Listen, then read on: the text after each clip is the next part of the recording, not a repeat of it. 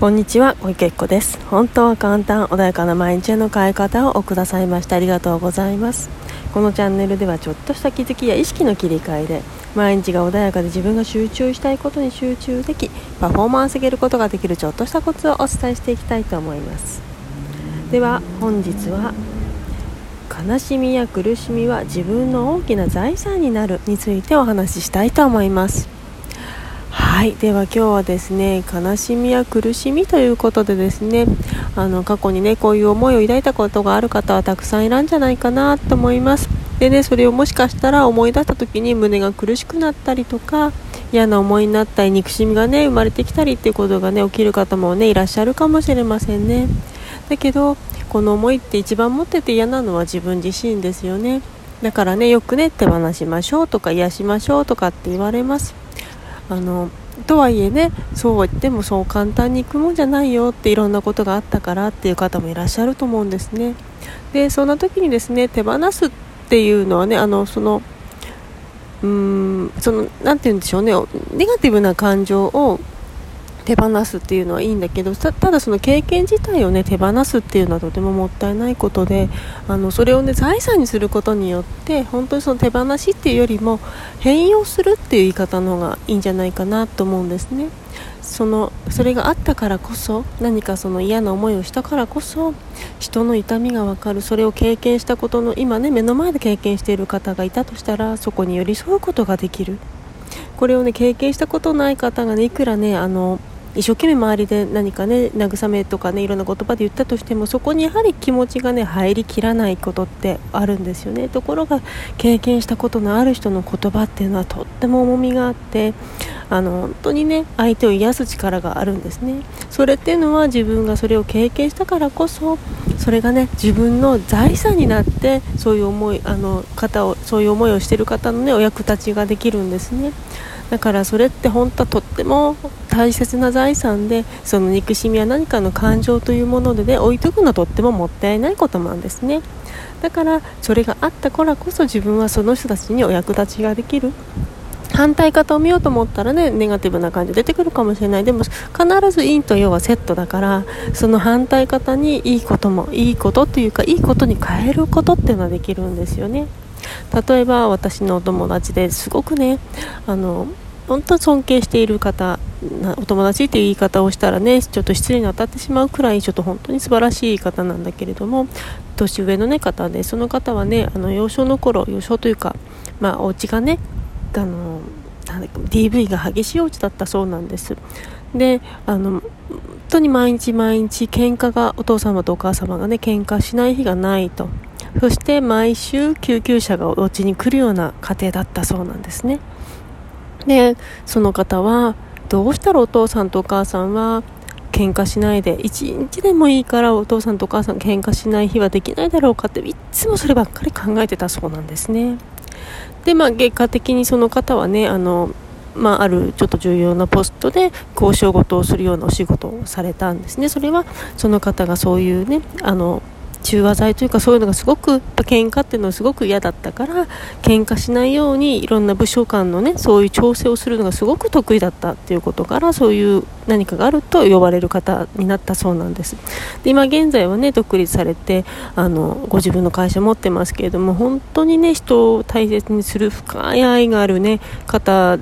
なんですね。で奥様ともねあの男性の方なんですけど奥様とももう20、30年以上ね一緒にいられる一緒になって30年以上経ちますが1回も喧嘩したことがないそうなんですね。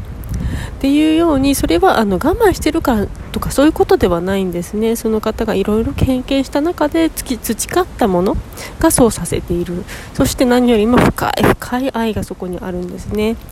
だからあの本当に何かあった時自分が苦しかったっていうのは反対も必ず深くなってるはずなんですね。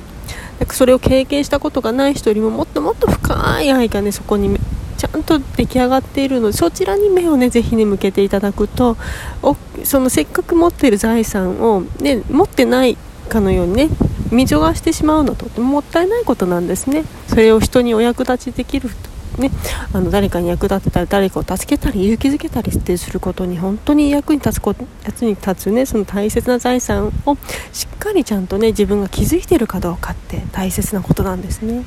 でそれによって人を喜ばせることができる。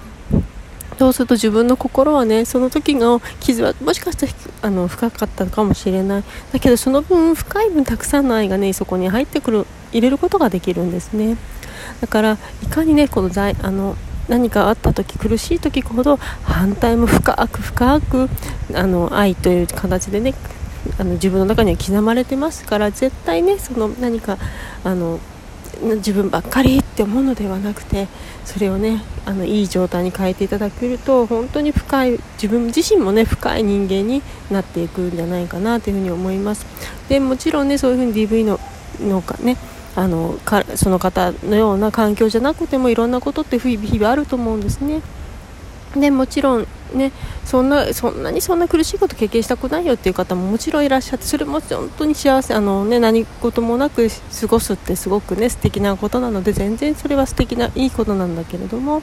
だけどねもし経験してしまった方がいるんであればそれはあのそれ恨みとか憎しみという感情で持つよりもあのその分自分にとって大きな財産ができたんだって。なかなか経験できない大きな財産ができたんだっていう風に自信を持っていただきたいんですね。であの本当に昔アウシュビッツの、ね、収容所なんかにも収容されてる方、ね、もいらっしゃってんで本当に、ね、運よく、ね、命が助かってあの海外に出てホテルを作られて一生懸命働いてホテルを作ってでその方がねあのたまたまお客様がキャンセルになったのでご事情をお聞きしたところお子さんが亡くなられた楽しみにしてたの亡くなられたっていうお話を聞いてでそれがね自分がアシュビッチで経験した子供の頃経験したことそれと重なってですねあこういう余命のね何か楽しみにしてたその感情をねいかにどうやったらねもっともっと生かしてあげることができるかということで、あの、そういう施設をねそのホテルを売却して作られたっていう方もいらっしゃるそうなんですね。そうすると何が起きるかっていうとその思いの強さでいろんな航空会社だったりいろんなねディズニーランドだったりとかそういうところが協力してくれるんですね。その思いの強さ本当に深い思いがあるからこそいろんな人を巻き込むことができる影響を与えることができる。だからこそ本当に苦しいって思った時こそ本当に大きな財産を手に入れたんだって思っていただけるとねいいかなっていうふに思います。本日はねこれで終わりにしたいと思います。ぜひね自分の中にある財産をあのぜひなんだろう宝の持ちらせ持ち腐れじゃないですけれども本当に光るものがあるのでそれをねちゃんと輝かせてあげることっていうのは自分にしかできないのでぜひねお役になんでしょう自分の中で輝かすために表にいい形でね、出してあげてほしいなというふうに思います。はい、では今日はね、これで終わりにしたいと思います。本日もお聴きくださいましてありがとうございました。何かありましたらいつでもね、あの、LINE、えっ、ー、と、インスタグラムの DM ですとか、LINE だったりとかね、あの、で、ご連絡いただければ直接つなが、